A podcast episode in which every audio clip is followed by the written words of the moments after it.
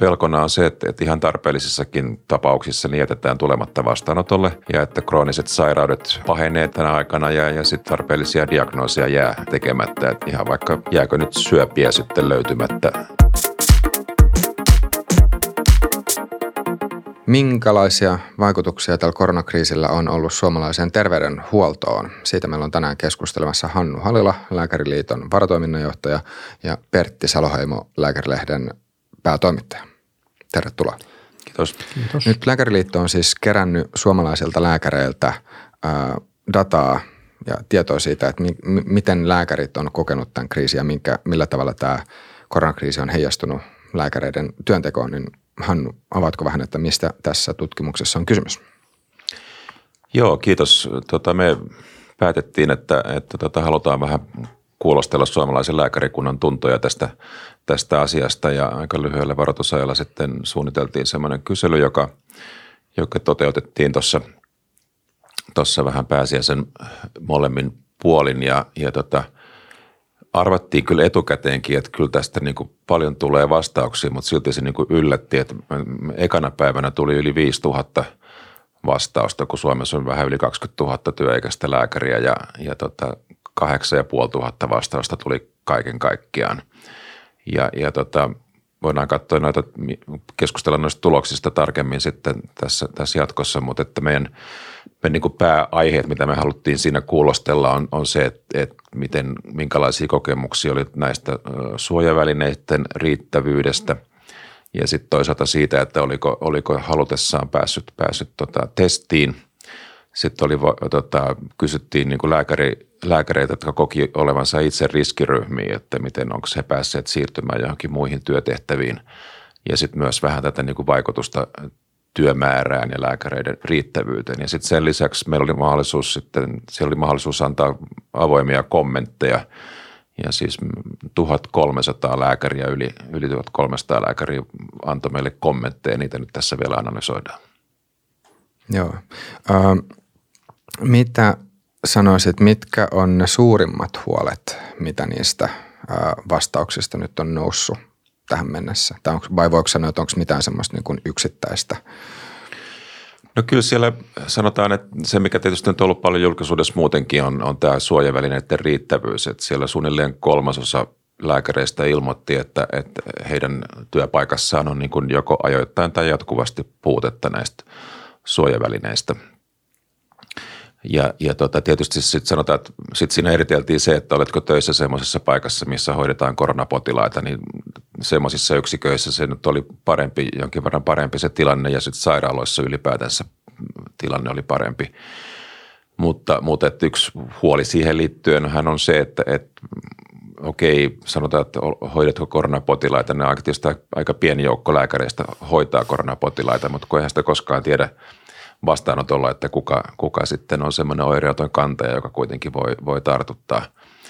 Ja, ja sitten tota, yksi toinen keskeinen huoli kyllä tuli sitten tältä ryhmältä lääkäreitä, jotka koki itseensä niin kuuluvaan riskiryhmään.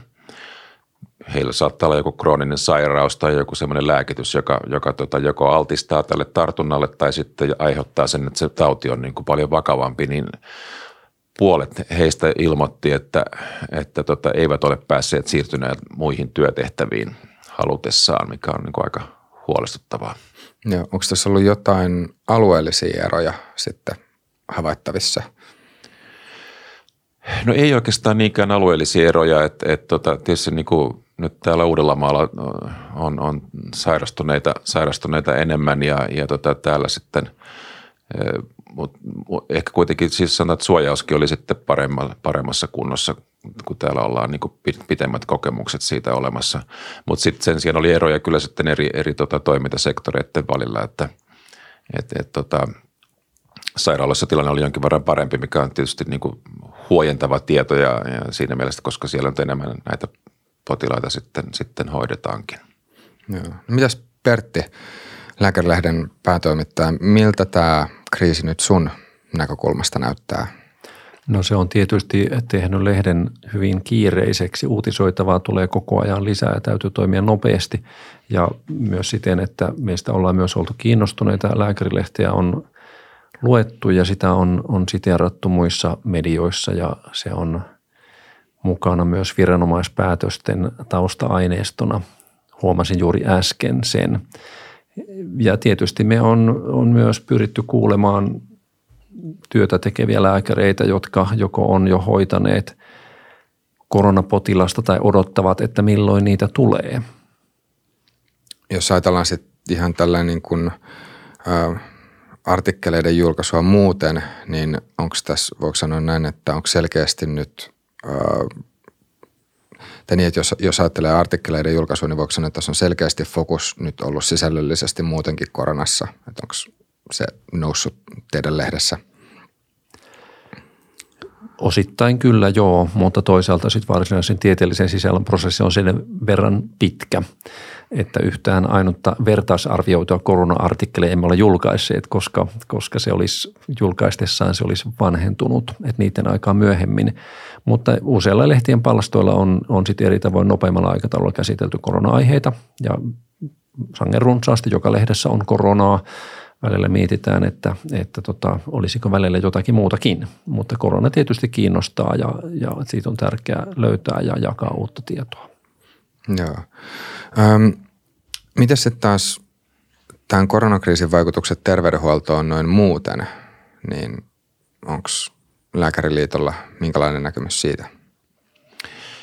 Joo, se tuli osittain tässä meidän tutkimuksessakin esiin meistä suoraan niin kuin kysytty, mutta näissä avovastauksissa sitä, sitä tulee, tulee esille ja, ja tota, tästä muun muassa sitten tästä samasta teemasta, niin, niin meidän puheenjohtaja Tuula Rajaniemi ja, ja sitten terveystalon johtava ylilääkäri Petri Bono kirjoitti tässä viikko sitten, eikö niin, lääkärilehdessä, niin, niin tuota, et huoli on siitä, että nyt tässä tilanteessa potilaat jättää tulematta vastaanotoille – se on toisaalta ymmärrettävää, että ajatellaan, että, että tota nyt siellä on sitten niin paljon varmaan muutakin tekemistä, että minä nyt vitsi lähteä sinne. Tai sitten on huoli siitä, että siellä saa tartuntaa. Mutta, mutta et nyt pelkona on se, että, että ihan tarpeellisissakin tapauksissa niin jätetään tulematta vastaanotolle ja että krooniset sairaudet pahenee tässä, tässä tänä aikana ja, ja sitten, sitten niin kuin tarpeellisia diagnoosia jää, jää tekemättä. Et ihan vaikka ajatellaan, että – jääkö nyt syöpiä sitten löytymättä ja ne pääsee sitten etenemään pitemmälle tässä, tässä tilanteessa. Tuossa justiin, justiin tänään näin, näin tota, Terveyden ja hyvinvoinnin laitoksen lukuja siitä, että miten tämmöiset avo sairaanhoidon vastaanottokäynnit tässä ennen ja koronakriisiä ja nyt sen aikana niin on, on käyttäytyneet, niin, niin tota siellä oli aikaisemmin viikkotasolla suunnilleen 180 000 potilaskäyntiä – ja nyt, nyt tällä hetkellä se on, on tuommoinen 80 000, eli pudonnut alle, alle puoleen. Ja suun terveydenhuollossa se näytti olevan vielä, vielä dramaattisempi se pudotus. Että et mitä pitempään tämmöinen jatkuu, niin, niin kyllä niiden, jos viikkotasolla niin kuin 100 000 käyntiä jää tekemättä, niin miettii, että mitä kaikkea siellä mahtaa olla odottamassa. Joo, onko siitä joku näkemys, että mistä tämä massiivinen pudotus näihin käyteihin sitten johtuu? Kyllä mä uskon, että siellä on, on vähän semmoista huolta kansalaisilla, että, että, että jos nyt menen sinne sairaalaan tai terveyskeskukseen, niin siellä on sitten koronapotilaita tai, tai sitten muuten riski saada, saada tartunta. Ja kyllähän se tietysti vähän ehkä niin kuin viranomaisten toimenpiteet ja suosituksetkin, niin tota, ehkä ruokkii semmoista ajattelua, kun sitten sanotaan, että sairaaloissa ei saa, ei saa tulla vierailijoita käymään ja, ja vaikkapa, vaikkapa tota, synnytystilanteessa niin, niin puoliso tai tukihenkilö saa olla vain rajoitetun aikaa mukana, niin, niin siitä tämmöiset ehkä niin kuin ruokkii sitten sitä pelkoa, että okei, sieltä sairaalasta nyt sitten varmaan voisi saada sen tartunnan. Joo. Onko teillä jotain näkemystä siihen, että, että miten, äh, kun just viittasit, että, että siellä saattaa tämmöinen pommi olla sitten tulossa, tulossa myöhemmin, niin että miten tätä tilannetta lähdettäisiin purkamaan? No ehkä nyt yksi ainakin, niin kuin, mitä me ainakin ollaan yritetty tuoda esille ja kyllä osittain viranomaisetkin, että, että niin kuin tuotaisiin kansalaisille esiin sitä, että, että kyllä on ihan syytäkin mennä sitten kuitenkin tässäkin tilanteessa, tässäkin tilanteessa tota, tarvittaessa lääkärin vastaanotolle ja, ja tota, kyllähän tässä sitten aikamoiset jononpurkutalkoot on odottamassa, kun tästä, tästä joskus ohi, ohi päästään, että siihen pitää, pitää niin kuin varautua ja, ja tota, kyllähän paikotelle on jo on niin kuin kesälomia peruttu ja, ja tota, syksy tulee olemaan tosi, tosi työntäyteinen ja, ja sitten se yhtälö siinä samalla, että kun, kun tota terveydenhuollossakin niin on niukat resurssit jo valmiiksi ja nyt sitten tulee kovat säästöpaineet vielä tästä tämän lisäksi, niin miten tämä niin iso potilasmäärä ja sitten, sitten niukat resurssit niin kohtaantuvat. Aivan, mutta onko tällä hetkellä Lääkäriliitolla vielä jotain sellaista kantaa, että, että miten, voisiko ajatella viestiä poliitikoille, että, että miten, miten sitten konkreettisesti tätä, tätä pitäisi ratkaista? No kyllä se, se nythän on mun mielestä ollut tosi kiva nähdä, nähdä kun tota TVC-radiossa on niin päivittäin hyviä lääkäriasiantuntijoita kertomassa, kertomassa tota näkemyksistään ja, ja tota, ehkä vielä enemmän heidänkin viesteissään pitäisi tuoda sit sitä esille, että hei, tulkaa vaan vastaanotolle, että kyllä siellä on ihan turvallista olla ja, ja tota, toki se niin perusohjeet, jos on itse, itse jotenkin hengitystieoireinen, niin sitten ei kyllä, mutta, mutta tota, että – et, ettei jätettäisi, jätettäisi tulematta vastaanotolle tässä, tässä tilanteessa. Se on niin kuin, sitten taas tuossa meidän kyselystäkin käy ilmi, että, että tota, itse asiassa aika iso osa lääkäreistä ilmoittaa, että heidän työmääränsä on vähentynyt, mikä tietysti näiden vähentyneiden potilaskäyntien perusteellakin selittyy. Mutta, mutta kun terveydenhuollossa on tehty vähän sitä jo niin kuin jossain päin maata, missä ei ole vielä ollenkaan oikeastaan koronaa tai hyvin vähän, niin siellä on niin kuin jo ruvettu valmiiksi vähentämään myös sitten niin kuin työnantajien puolesta sitä vastaanottotoimintaa ja, ja sitten ymmärrän, että, että jossain tilanteessa täällä Meiladen sitä on ehkä tarvettakin tehdä, että jos täällä on niin kuin paljon, paljon potilaita hoidettavana, mutta että valtaosassa maata, niin, niin totta tämmöiseen nyt ei olisi vielä tarvetta. Toinen asia, mikä tuohon liittyy, on se, että kuitenkin terveysasemia tai hengitystieoireiset potilaat on lähes kaikkialla keskitetty johonkin tiettyyn paikkaan. Että jos on jotakin muuta, niin silloin menee jollekin toiselle terveysasemalle, niin ei pitäisi olla pelkoa siitä.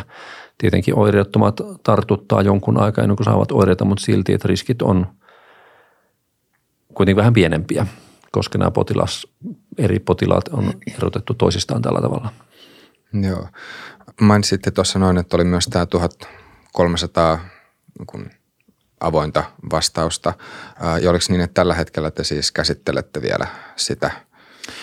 Joo, me ollaan useampikin ihminen kyllä niitä niin käyty, käyty läpi. En voi itse sanoa, että olisin kaikki, kaikki ehtinyt lukea, mutta, mutta että me ollaan niin analysoimassa niitä luokittelemassa vähän, että minkälaisia teemoja sieltä, sieltä nousee, nousee esille. Ja, ja tota, mutta kyllä tämä on yksi, yksi keskeinen viesti on, on tosiaan tämä huoli tästä, että potilaat jättää tulematta – tulematta vastaanotolle. Ja kyllä sieltä sitten toisaalta myös, myös tämä niin kuin huoli omasta terveydestä ja, ja näistä suojavälineiden puutteista tulee, tulee esille. Että, ja no sittenhän meille tulee paljon muutenkin yhteydenottoja Lääkäriliittoon tästä asiasta. Meidän juristit vastaa niin kuin päivät pääksytysten ja lääkäritkin näihin kysymyksiin. Ja sitten meidän niin kuin nettisivuilla on, on paljon tämmöisiä kysymyksiä, vastauksia, pareja, mitä tämä aihe – aiheuttaa, mutta että varsinkin nämä niin riskiryhmään kuuluvat lääkärit niin on, on tosi huolissaan niin omasta terveydestään, terveydestään. ja, ja tota, tässäkin niin kuin nämä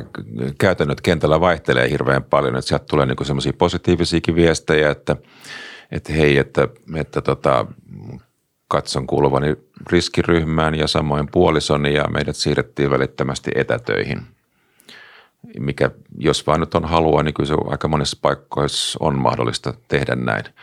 Sitten on taas toisia paikkoja, missä, missä niin kuin korkean riskin, riskin omaava lääkäri, niin on sanottu, että ei, ei mitään, että kun et hoida kerran koronapotilaita. No, mistä sitä tietää koskaan kuka, potilas, potilas kyllä sitä niin kuin oireettomana kantaa, että kyllä kuitenkin terveydenhuollon työntekijöiden riski sairastua on, on niin kuin selvästi korkeampi kuin väestössä keskimäärin. Ja, ja tota, ei tässä nyt kannata niin kuin pelotella kauheasti, mutta, mutta et kyllähän, niin kuin, kyllähän se nyt on uutisissakin ollut, että, että esimerkiksi Italiassa on kuollut yli sata lääkäriä koronaan. Ja, ja tota, nyt en, en tiedä, että Suomen lukuja muutamia on ilmeisesti kuollut, mutta toivotaan, että, että tota, ei läheskään samassa mittakaavassa. Siitä on nyt lääkärilehdessäkin just kirjoitettiin siitä, kuinka korvanenä kurkkutautilääkärit ja silmälääkärit on ehkä suurimmassa riskissä, koska he hoitaa potilaita lähietäisyydeltä. Ja ainakin Italiassa mieslääkärit on suuri, tai heidän, heitä on kuullut enemmän, mutta mä luulen, että se saattaa ehkä liittyä siihen, että Italiassa on ensinnäkin lääkärissä miesenemmistö ja kun taas sitten, ja oletan, että vanhemmissa lääkäri-ikäluokissa Italiassa on vielä suurempi miesenemmistö, että ehkä se liittyy sillä. Aivan. Onko teillä jotain äh, näkemystä tai oletteko kuullut siitä, että miten sitten taas äh, lääkäreiden rinnalla niin hoitajat, että et minkälaisia huolia hoitajilla on ollut? No, hoitajapuolella Tehy ja Sairaanhoitajaliitto on mun mielestä tehnyt myös omia, omia tämmöisiä kyselytutkimuksiaan ja, ja tota, musta tuntuu, että siellä on niin kuin vielä enemmän ehkä tulee esille huoli tästä suojavälineiden riittävyydestä. Et koska tota, no varsinkin niissä yksiköissä, missä hoidetaan näitä potilaita, koska hoitajat nyt sitten on vielä enemmän siinä ihan konkreettisesti potilaan – potilaan läsnä, niin tota, tämä huoli sieltä, sieltä tuntuu heillä, heillä nousevan vielä selvemmin esiin. Sitten mun mielestä heidän kyselyssään tuli esille myös sit se, että, että he koki, että eivät ole saaneet ehkä niin riittävästi perehdytystä näihin näiden suojavälineiden käyttöön. Meilläkin sitä oli jonkin verran, oli muistaakseni neljäsosa lääkäreistä koki, että ei ole riittävästi saanut perehdytystä, mutta, mutta se oli kuitenkin, niin kuin lääkärit koki paremmin saaneensa sitä kuin, kuin sairaanhoitajat. Joo, tämä sinänsä, voi sanoa, että tässä on, tässä on nyt niin kuin tämä, kun on tämä akuutti kriisi, kriisi päällä, niin, niin hyvin paljon tämä keskustelu just ihan ymmärrettävästikin sit just liittyy esimerkiksi just näihin suojavarusteisiin. Mutta näkisittekö te, että et tarvitaanko me myös jossain vaiheessa keskustelua ja tämmöistä niin kuin arvokeskustelua myös sitten terveydenhuollon priorisoinneista ja siitä, että mihin nämä resurssit kohdistetaan, millä tavalla. Että jos vähän taustottaa, niin, niin Italiassahan oli valitettavasti sellainen tilanne, että siellä lääkärit joutu tekemään päätöksiä silleen, että, että kuka pääsee hengityskoneeseen ja kuka sitten ei. Ja, ja tota, tämmöistä niin kuin, jossain määrin tämmöistä niin kuin hoidon priorisointiahan siis tapahtuu ihan joka puolella maailmaa Suomessakin, mutta onko niin että mikä, mikä tämä terveydenhuollon kuormittumisen, kuormittumisen tilanne teidän näkökulmasta on, varsinkin just jos niin kuin sanoitte, että, että tässä on niin kuin mahdollisesti semmoinen niin kuin avohoitopuolella just niin kuin pommi tulossa sitten myöhemmin, niin tarvitaanko, tarvitaanko me jonkunnäköistä keskustelua siitä, että, että, että miten tai tarvitaanko me jonkunnäköistä niin kuin perusteellisempaa keskustelua siitä, että miten terveydenhuollossa nyt sitten kohdistetaan ja resursseja? Priorisointikeskustelua on toivottu vuosia ja nyt sitten hyvin korkealla tasolla sitä joudutaan käymään. Ja nyt tietysti toisaalta on niin, että tämä, tämä niin sanottu käyrän madaltaminen on onnistunut ainakin tähän mennessä hämmästyttävän hyvin, että teho, tehohoidossa olevien potilaiden määrä ei ole lisääntynyt ei vissiin viikkoihin. Et näyttää siltä, että ensinnäkin niin kuin selvitään ja sitten onhan toisaalta niin, että teholääkärit on koko ajan tehneet sitä arviota, että kuka siihen teho, tehohoitoon kannattaa ottaa. Toistaiseksi näyttää siltä, että on voitu ottaa tehohoitoon jokainen, jonka tehohoitolääkäri on arvelut, että hän siitä voi hyötyä. Ja toivottavasti nämä jatkuu. Mitä sitten, jos ajatellaan sitten sitä oletettavasti ensi syksyä, että jonot on pitkiä ja muuta, niin, niin tietysti semmoista kiireellisyyspriorisointia varmasti joudutaan tekemään. Josta sitten mietitään sitä, mitkä terveydenhuollon painotusten pitää olla, niin ehkä tässä nyt sitten on perusterveydenhuollosta on puhuttu kauan ja et ehkä se nyt sitten, ehkä tässä tapahtuu jotain hyvää sen suhteen sitten jatkossa. Toivottavasti rahat riittää ja tahto. Joo, tässä vielä muutama viikko sitten oli kovastikin keskustelua ja huolta tästä, että, että tota, miten ketä hoidetaan anteeksi, tota, tehohoidossa. Ja oli huoli siitä, että jätetäänkö, jätetäänkö joitain ihmisryhmiä sitten, sitten hoitamatta. Niin, mutta tosiaan Suomen tehohoitolääkärit teki hiljattain viime vuonna tämmöisen niin tehohoidon tota, eettiset periaatteet ja, ja kyllä siellä niin kuin selkeästi todetaan se, että, että esimerkiksi ikä ei ole valintaperuste vaan se on se, että, että kuka potilas niin kuin eniten hyötyy siitä, siitä tehohoitopaikasta, että, että jos ennuste on valmiiksi jo niin huono, että katsotaan, että tässä, tässä tota loppu, loppu lähellä joka tapauksessa, niin se on tavallaan niin kuin epäeettistä viedä sitten tehohoitopaikka tämmöiselle potilaalle, kun, kun joku muu voisi siitä, siitä enemmän hyötyä. Mutta onneksi nyt ei tämmöiseen tilanteeseen tosiaan ole vielä, vielä ainakaan jouduttu.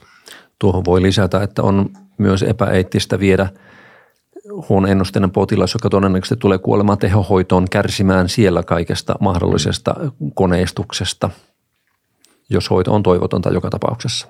Aivan joo, se on niin kuin, ei, ei ole oikein pitkittää potilaan kärsimystä, jos, jos lopputulos on jo etukäteen tiedossa.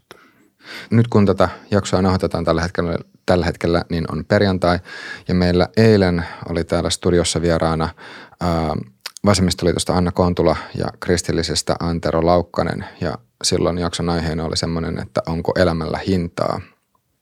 Ja, ja siinä just vähän yritettiin tarttua siihen, siihen isoon ja vaikeaan kysymykseen, että, että tai jotenkin purkaa sitä, että, että, että vaikka me voidaan niin kuin nähdä elämä itsessään aina arvokkaana ja, ja voidaan ajatella, niin että ei elämälle voi laittaa mitään hintalappua, mutta sitten toisaalta myös terveydenhuollossa on ne omat realiteettinsa ja, ja se, että, että, niin kuin, että, että, että hoito kuitenkin maksaa jonkun verran, niin miten te sanoisitte, että onko tämmöinen keskustelu, tai onko tämmöinen – keskustelu semmoinen asia, mitä Suomessa pitäisi käydä tässä lähiaikoina jotenkin ihan niin kuin pohjaan myöten?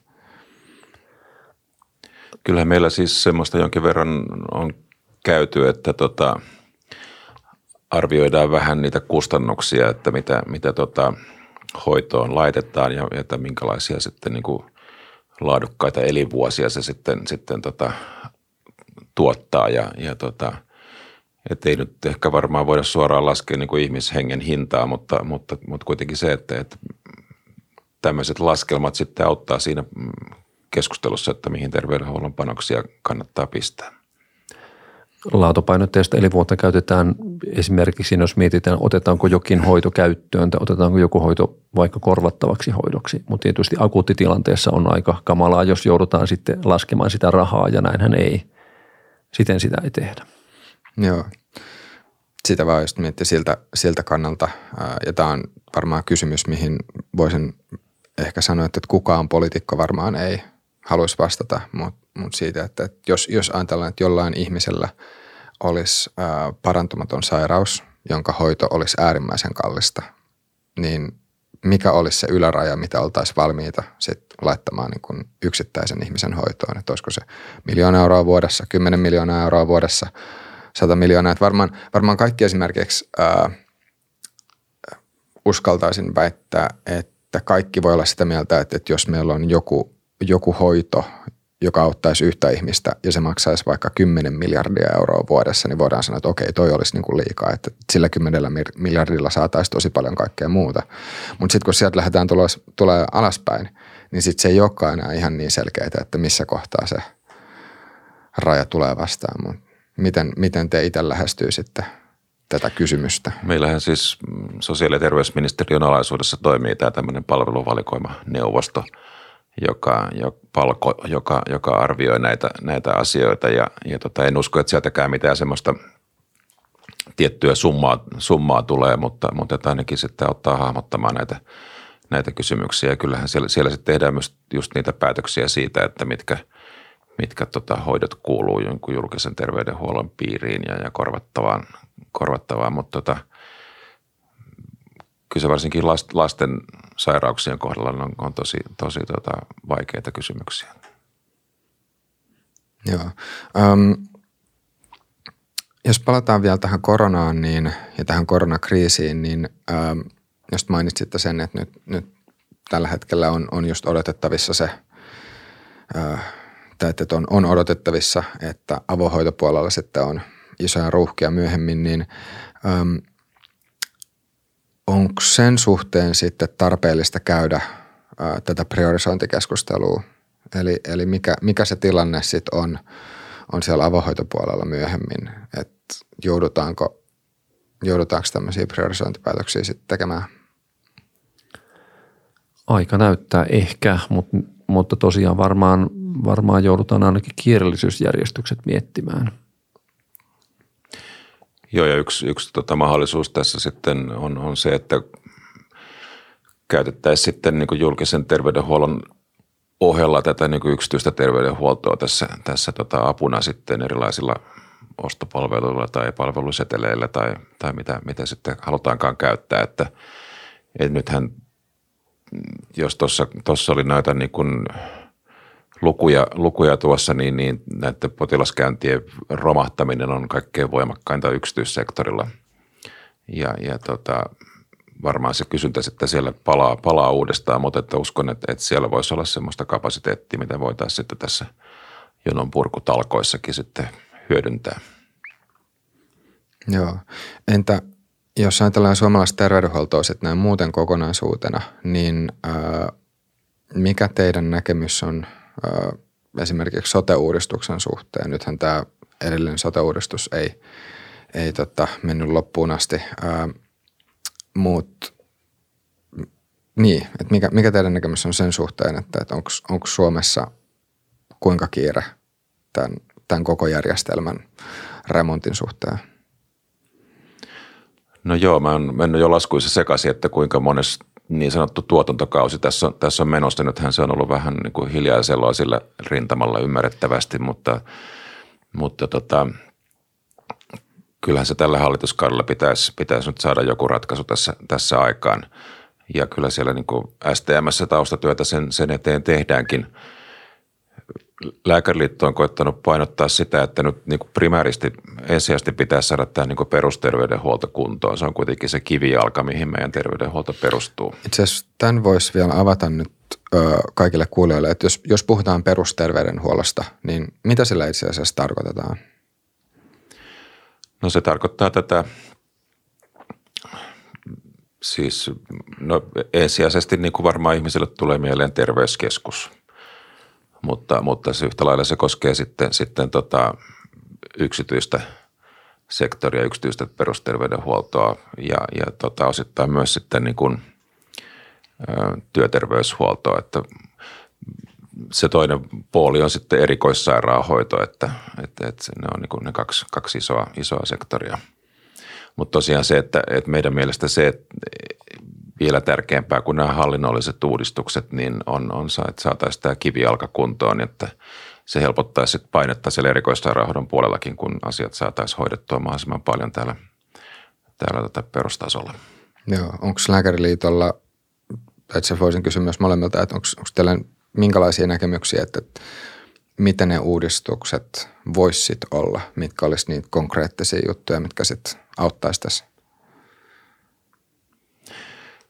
No niin kuin lääkärin näkökulmasta, niin ainakin kun mietitään sitä, että miksi meillä edelleenkin puuttuu lääkäreitä perusterveydenhuollosta, vaikka, vaikka meillä koulutetaan lääkäreitä niin kuin tosi paljon, niin, niin siellä on keskeisiä seikkoja, on semmoinen niin kuin kokemus siitä niin kuin oman ajankäytön kaoottisuudesta tai ettei pysty sitä hallitsemaan, että, potilaita tulee ovista ja ikkunoista ja, ja sitten toistuvasti tulee esille nämä tämmöiset toimimattomat tietojärjestelmät, jotka, jotka vie tavoittamaan paljon lääkärin aikaa. Et meidän mielestä niin olisi järkevämpää, että, että lääkäri voisi keskittyä siihen työhön, mitä, mikä on niin kuin hänen asiantuntemustaan ja mihin hän on saanut koulutuksensa, eikä sitten sen tietokoneen kanssa seurusteluun ja kun se vielä takkua, niin tämän, tämän tyyppisillä asioilla varmasti päästäisiin aika paljon, paljon pitkälle jo eteenpäin. Sitten tämmöistä niin tiimityön kehittäminen, että siitä on niin kuin hyviä kokemuksia. Sitten on tämmöinen lääkäri-hoitaja-työpari, jotka tuntee toistensa työskentelytavat ja pystyy yhdessä, yhdessä hoitamaan – hoitamaan asioita. Että, että enempi kuin näitä hallintohimmeleitä, niin mietittäisiin sitten tätä, että miten se työ saadaan sujuvammaksi. Meillä on monia terveyskeskuksia, joissa asiat toimii hienosti. Jonot on hävitetty just erilaisilla tällaisilla tiimityön malleilla tai, tai jopa ajanvaraussysteemin muuttamisella ihan toisenlaiseksi. Et monenlaista voi, sit, voi tehdä niin kuin nykyisillä rakenteilla – tietysti se, että miten nämä rakenteet rahoitetaan, että onko se kunta, joka maksaa vai onko se joku isompi yksikkö, joka maksaa, niin ne on tietysti niitä isoja kysymyksiä, mutta ihan perustasolla monenlaisilla järjestelyillä jo, jo tässä nykyjärjestelmässä on joissakin paikoissa pystytty tosi hyvin tuloksiin.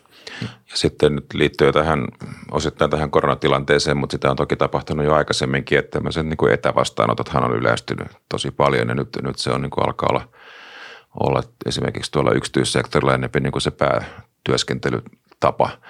Ja, ja varmaan sitten tämän kriisin jälkeen niin kuin nämä käytännöt jää jonkin verran voimaan, missä on ihan hyväkin, että aika iso osa asioista voitaisiin hoitaa ihan, ihan tota etänä ja ei potilaan tarvitse tulla fyysisesti sinne, sinne paikan päälle tästä isosta kuviosta vielä, niin, niin tota, kyllähän nyt Lääkäriliitto ja monet muutkin tahot on ollut sitä mieltä, että, että viisi tämmöistä alueellista järjestäjätahoa Suomessa olisi ihan riittävä.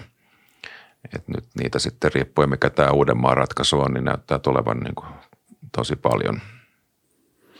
Aivan, joo. Tuosta tuli mieleen, mitä, mitä just sanoit Pertti, että on tämmöisiä niin kuin, tai mitä sanoit, että on ihan hyviä, hyviä käytäntöjä jo olemassa, niin sitten sit se kysymys, mikä tästä herää on se, että, että miten, miten sitten niin ne hyvät käytännöt saataisiin sitten kaikkialle muuallekin. Että et, et, et pyörää ei aina tarvitse keksiä uudestaan. Tuleeko teillä siihen jotain mieleen? Että Martti Kekomäki kirjoitti tämänpäiväisessä lääkärilehdessä tästä aiheesta ja kun nämä hyvät terveyskeskukset on myös hyviä koulutuspaikkoja, niin se koulutetaan lääkäreitä, jotka sitten menevät muihin terveyskeskuksiin viemään hyvää viestiä, mutta tämä on hyvin hidas hidas tapa, jossa tällaisella niin kuin lääkärisukupolvien kouluttamisella täytyy, on, on se ainoa keino. Ehkä se voisi olla se, että jos sitten sitä, niitä hallinnollisia yksiköitä suurennetaan, niin, niin sitten hyvässä hallinnollisessa isossa yksikössä pystytään sitten tehokkaasti levittämään näitä, näitä uudelleenorganisointia, hyvää uudelleenorganisointia. Joo, lääkärilehtikin on minusta hyvin tuonut esille näitä, näitä toimivia malleja, mitä, mitä eri puolilla on olemassa, että sitä kautta se, se tieto leviää. Sitten on myös niin, että, että vaikka tuota, meillä on paikotellen edelleen kivajaosta lääkäreistä terveyskeskuksissa, niin, niin on, on sitten semmoisia paikkoja, mihin esimerkiksi nuoret lääkärit jonottaa päästäkseen. Ja, ja tota, me ollaan tehty yhdessä nuorten lääkäreiden yhdistyksen kanssa semmoista koulutuspaikkakyselyä – ja, ja tota, se on aika jännä, että, että vaikka terveyskeskuksia monissa, monin paikoin niin kuin, tota, arvostellaan, niin, niin tässä näissä kyselyissä niin parhaat pisteet on nyt toistavasti saanut terveyskeskukset. Muutamat tämmöiset niin sanotut viiden tähden terveyskeskukset ja, ja että kyllä, kyllä se sitten se viidakkorumpu toimii, että, että tota, tämmöisiin paikkoihin sitten halutaan mennä töihin. Niin, eli tässäkin huomaa, että että tämän terveydenhuoltojärjestelmän sisällä on tosi paljon hajontaa niin, mitä tulee tämän koronakriisin hoitamiseen ja, ja sen niin kuin organisoimiseen tai niin kuin työolojen organisoimiseen, mutta ihan yhtä lailla sitten niin kuin kautta muutenkin. Kyllä. Tämä on inhimillistä toimintaa kuitenkin loppuviimeksi. Joo. Öm, sitten voisin ehkä vielä tässä loppuun kysyä että minkälaisia ajatuksia tämä koronakriisi sitten teissä niin kuin ihan henkilökohtaisesti on, on herättänyt, vaikka nyt olette siis äh, ollut, voisiko sanoa niin kuin hallinnollisella puolella jonkun aikaa, mutta kumpikin olette ollut ihan kliinisessä lääkärin työssä sitten taas pitkään aikaisemmin, niin mitä, mitä ajatuksia tämä koronakriisi on herättänyt? No tosiaan kun itse tekee, tekee työtä lehdessä, jonka työn voi nyt tehdä kotona, niin se on tietysti helppoa – mutta se, mitä tässä lehden toimittajana nyt sitten on, on päässyt seuraamaan ja lukemaan, niin, niin äh, valtava kunnioitus lääkäriasiantuntijoita kohtaan. Ja kun Rovaniemellä oli hoidettu tämä ensimmäinen kiinalainen koronapotilas, niin, niin Lapin keskussairaala infektio ylilääkäri Markku Bruas totesi haastattelussa, että me teemme sitä, mitä me osaamme – Eli se oli mun mielestä niin aivan, aivan mahtava, että niin infektiolääkärit on kouluttaneet itseään niin kuin tähän. Ja toinen sitten myös tehohoitolääkärit, hekin tekee sitä, mitä he osaavat. Et meillä on, on todella hyvää asiantuntemusta näiden asioiden hoitoon ja, ja täytyy toivoa, että kaikki jaksaa ja kaikki selviää huolistaan ja siitä tartuttaako he kenties perheenjäseniään tai, tai muuta, mitä pelkoja on. Ja tässä vähän aikaisemmin keväällä Lancetissa kirjoitettiin, että terveydenhuollon ammattilainen on nyt jokaisen maan tärkein resurssi. Niin onkin ja niitä meillä onneksi on. Joo, tosiaan on ollut hieno, hieno seurata tota asiantuntijoiden toimintaa niin kentällä kuin, kuin tiedotusvälineissäkin, että nyt niin kuin joka päivä on, on lääkäreitä, lääkäreitä haastateltavana erilaisissa medioissa ja, ja tosiaan niin kuin itsekin tässä aika pitkälti, pitkälti etätöissä tai, tai sitten hiljaisessa toimistossa muutaman muun työkaverin kanssa ja itse pikkasen teen, pidän vielä yksityisvastaanottoa, mutta olen pistänyt sen nyt sitten tauolle tänä, tänä aikana ja, ja tota, sillä tavalla vaikuttaa. Mutta kyllä tässä niinku semmoinen hyvä yhteishenki on, on lääkärikunnan kesken ja, ja tota, vaikka pikkasen vielä – huolia on siitä jaksamisesta, niin, niin kuin semmoinen meininki, että kyllä me tästä selvitään yhdessä. Joo, niin tietysti varmaan tässä on hyvä nostaa myös hoitajatkin, että vaikka lääkärit on tietty kyllä, näistä kyllä. hoitopäätöksistä vastuussa, mutta yhtä lailla siellä on niin kuin voi sanoa, että kädet savessa lääkäreiden lisäksi sitten, sitten hoitajat. Laitoshuoltajat, sairaankuljettajat, kaikki, jotka on siellä. Mm, aivan, joo. Meillä oli eilen Lääkäriliiton hallituksen kokous, jossa niin kuin valtaosa ajasta taas keskusteltiin koronasta ja siellä tuotiin esille tästä lääkäreiden suojaukseen liittyen niin, niin semmoisia ilman, ilman nimiä, mutta esimerkkitapauksia, jotka oli musta aika, aika karmeita kuultavaa, että, että oli niin kuin tämmöisiä riskiryhmään kuuluvia lääkäreitä, jotka olivat itse halunneet, niin kuin, että pääsisivät vähemmän riski, riskialttiisiin työpisteisiin, niin, niin joku oli irtisanottu ja jonkun määräaikainen työsuhde oli ilmoitettu, että tämä ei sitten jatku enää. Okei, no meidän juristit on kyllä näitä asioita sitten hoitamassa, mutta, mutta nämä on niin ekstreemejä esimerkkejä siitä, että miten ei pitäisi toimia ja, ja täm, täm, tätä huolta näissä meidän kyselyissäkin tulee esille. Joo, oliko sillä että Jenkeissä ää, – siis jonkun artikkelin muista lukeneeni, että Jenkeissä esimerkiksi sellaiset lääkärit tai hoitajat, jotka oli sanonut, että, että joissain sairaaloissa nämä suojaukset ei ollut, että jotka oli julkisuuteen päin sanonut, että, että näissä suoja, tai niin kuin, että, että suojautumisessa oli ollut puutteita, niin oli, oli sitten ollut, että näille, näille ihmisille annettiin potkuja. Että et ilmeisesti niin kuin ääritapauksessa Suomessa jotain tämmöistä vähän vastaavaa sitten on kanssa. No valitettavasti tämmöistä on alkanut kuulua, joo. Joo. Onko, tiedätte että onko tästä muuten vielä mediassa kirjoitettu isommin? Ei, ei tietääkseni. Että tota, toki tätä huolta, huolta on tullut esille näistä tota, riskiryhmiin kuuluvien suojauksesta, mutta, mutta ei, ei sitten näin, näin ekstreemejä esimerkkejä. Joo. Um, musta tuntuu, että nyt ollaan saatu aika hyvä paketti kasaan. Um, onko teillä jotain semmoista muuta kielen päällä – tähän koronakriisiin liittyen, mit, mitä nyt niin kuin teidän mielestä päättäjien pitäisi tietää tai mikä sitten voisi olla muuten, muuten tärkeää? Asiantuntijatietoa tuotetaan koko ajan valtavat määrät ja tietysti päättäjillä on aika iso työ siitä sitten, sitten tehdä niin kuin myös muu yhteiskunta huomioon ottaen ne oikeat päätökset. Ja kun tällaista tilannetta ei ole koskaan aikaisemmin testattu, niin ei voi tietää, varmastikaan ihan kaikki ei mene niin kuin – parhaalla mahdollisella tavalla, mutta jotain on yritettävä ja niiden, niiden päätösten mukaan, mitä tehdään, niin niiden, niiden mukaan täytyy toimia, koska jos niiden mukaan ei toimita, niin sitten ne ei ainakaan toimi ne konstit, mitä päättäjät ohjeistaa tai määrää tai säätää.